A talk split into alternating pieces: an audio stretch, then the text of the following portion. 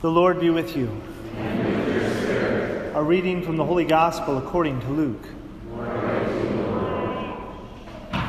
At the time, the Lord appointed 72 others, whom he sent ahead of him in pairs to every town and place he intended to visit.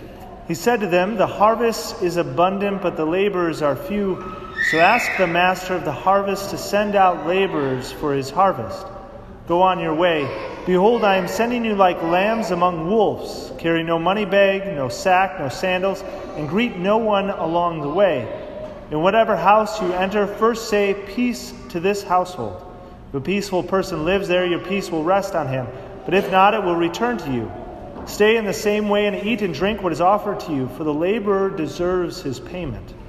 Do not move about from one house to another. Whatever town you enter and they welcome you, eat what is set before you. Cure the sick in it and say to them, The kingdom of God is at hand for you. Whatever town you enter and they do not receive you, go out into the streets and say, The dust of your town that clings to our feet, even that we shake off against you. Yet know this the kingdom of God is at hand. I tell you, it will be more tolerable for Sodom on that day from that than for that town. The 72 others, the 72 returned rejoicing and said, Lord, even the demons are subject to us because of your name. Jesus said, I have observed Satan fall like lightning from the sky. Behold, I have given you the power to tread upon serpents and scorpions and upon the full force of the enemy, and nothing will harm you. Nevertheless, do not rejoice because the spirits are subject to you, but rejoice because your names are written in heaven. The Gospel of the Lord.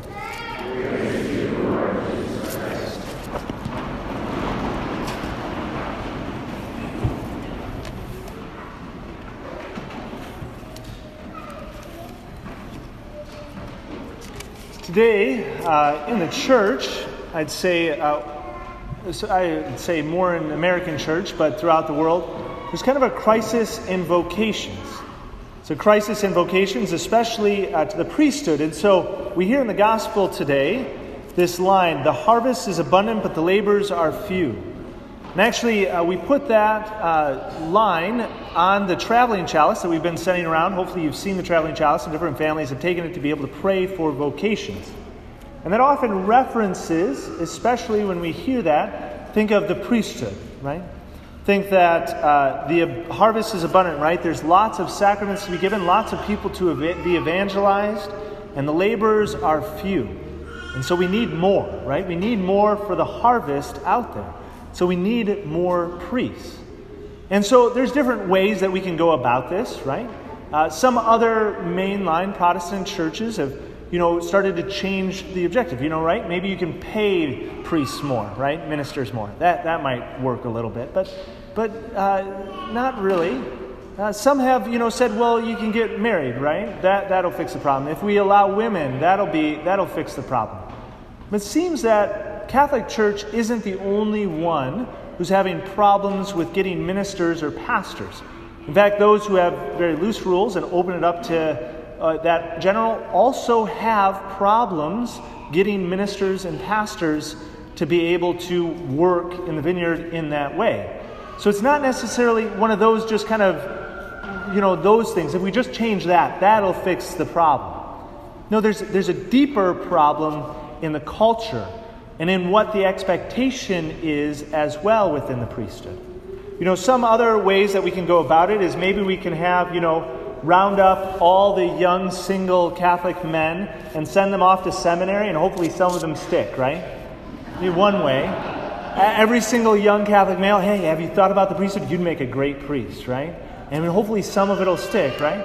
Maybe we can uh, educate more, which is important. Uh, we can talk about it more. We can maybe have snazzy posters, you know, with a with a hipster priest, you know, and like, hey, have you thought about the priesthood, right? That'll that'll fix it.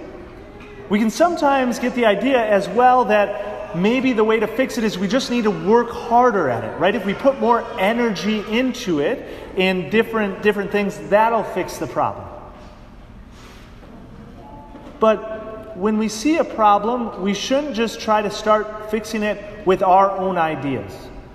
First, we should look to Jesus and say, how does he deal with these problems? How does he deal with this?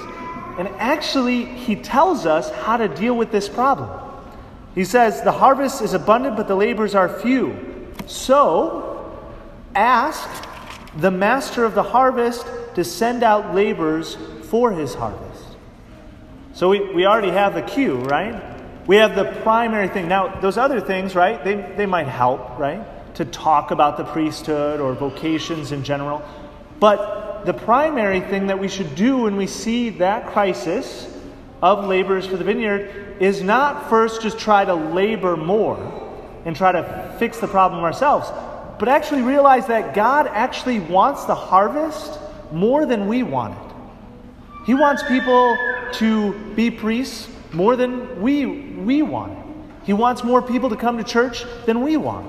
And so, what are we called to do? What does Jesus tell us to do? Ask, pray, ask the master of the harvest.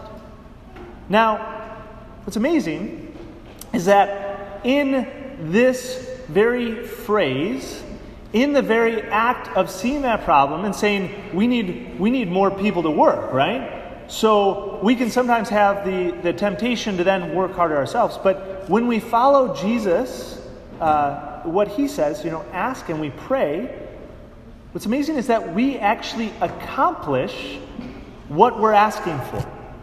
In what way? Well, this passage uh, is interpreted sometimes as the priesthood, but I would say it's, it's not exclusive, okay? It's not as if the priesthood are the ones who do all the laboring, right? They're up here, they're saying the prayers, and then great, everybody else can do whatever they want, right? Right? The priest is the one who evangelizes people, who talks to people. They're, he's the one who brings them into the church, and everybody else just watches. We can sometimes get that idea sometimes in the Catholic world, right? Priests and nuns, they teach, they do everything, but, but we, you know, we can't do that. No, actually, this passage is not just talking about priests, it's talking about all baptized Christians. Because all baptized Christians are laborers in the field, are laborers in the vineyard. And so when we notice that, like, wow, more work needs to be done, well, one of the things that might be the case is that we haven't been doing our work ourselves, right? We're watching other people and like, wow, why aren't, why aren't they working? Well, maybe we're not doing what God is calling us to as well. But when we ask the labor of the harvest, we all of a sudden get directed in a way of what are we called to do in this harvest, in this labor ourselves? To not just labor ourselves in our own way that we want to, I think about it, I don't know very much about farming or harvesting really. You know, uh, and if you really didn't know anything, you could pick unripe things or, or harvest at the wrong time and you'd be like, look, look, I got all this, uh, I'm so fruitful, I'm so successful, look at all these, all these uh, green blueberries that I've got. Well, no, uh, you did your own thing in the harvest and, and you weren't really directed by the master of the harvest. Ask the master of the harvest to bring out more laborers. One of the other problems that we can sometimes have is that we see that problem, and so we say, well, we've, there's an abundant harvest and it's going to go bad if I don't do something about it, so now I've got to work even more. Well, no. Jesus asks us to pray. And we can sometimes sometimes then actually discard prayer. And I know it's one of the huge temptations for me as a priest. Because, right, ministry is harvest. So, so I've got to go out and I've got to go do those things or else they won't get done. But I've got to realize, right, I'm not Jesus. I'm not the Messiah. I need to ask the Lord to direct me and I need to pray always in order to be able to minister at all, to be able to do anything else and that I can't put doing work or labor over the place of prayer. And we ourselves can sometimes do that as well in the own way that we try to minister to people. We try to minister to people and do the right thing over what Jesus asks us to pray, to ask for other laborers as well to come into the vineyard to multiply the work there. Now, one of the other things that can happen with that is when we when we kind of try to do all the labor ourselves, is that we actually push other people out. Sometimes there needs to be an open gap and actually an opportunity for somebody else to step in. If there's no openness, then there's no place for somebody to step in. And sometimes it's okay to not get everything done. Not everything done by ourselves if we're not called to it. But in this labor, we also have to be very careful that we don't get a misunderstanding of what this labor in the vineyard is about. Okay? One of the temptations can be is if I'm successful, then I'm doing it right. Or if I'm successful, like that's the most important thing. Like the most important thing in this evangelization of other people is to get them to Mass on Sunday. And that if we fill up the church, then we're perfect, right? Then we've got it. But not necessarily. So Jesus challenges that in multiple places. He challenges it in this gospel, but he also challenges it in another place that I love. And he says, Not everyone who says, Lord, Lord, will enter the kingdom of heaven, but only those who do the will of my heavenly Father. And people will say, Well, wait, but we cast out demons in your name. Like, how are we not your disciples? How do we not get to heaven? How are we not doing your will? Well, because you weren't asking me. You weren't you were doing my work, but you weren't asking me. You were doing other work in my name that wasn't my work. And Jesus as well kind of challenges them here. They come back rejoicing because they were successful, right? They were able to cast out demons in Jesus' name. And Jesus says, hey, that's good. That's important. That's important labor, right? We want people to come to Mass on Sunday. We want people to be here. Not saying that that's not good. But nevertheless, the most important thing, he says, nevertheless, do not rejoice because your spirit, because the spirits are subject to you, but rejoice because your names are written in heaven. We need to remember that it's not all about success or numbers or what we think of as fruitfulness, but that the most important thing is that we do the will of our Heavenly Father that we ask Him, and that we do what He asks us to do. The crisis today in the priesthood is certainly bad, but the crisis in all vocations is especially bad. And I think partly because we don't understand what the Lord's will for us in our life is. It's not our will that we want to do. It's not success that God wants out of us. He wants faithfulness. And within the priesthood and religious, every single priest and religious come out of a family. And our families are assaulted today more in this culture than ever before. And so I know for myself, the family is so incredibly important. And as a priest, I feel a special call to pray for families, to be there to minister because they need our help and they are the future of the church.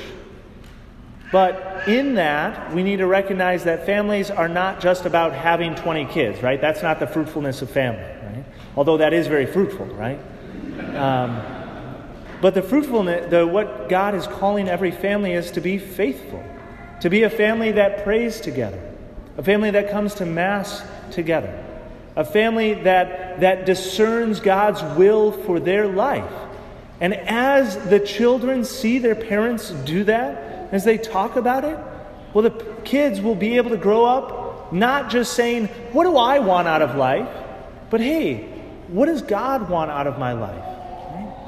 When we live that out in our family, is when we start to discern and when we ask the master of the harvest to send out laborers, where we start to teach and we start to go out into the vineyard or the, to work on the harvest as well.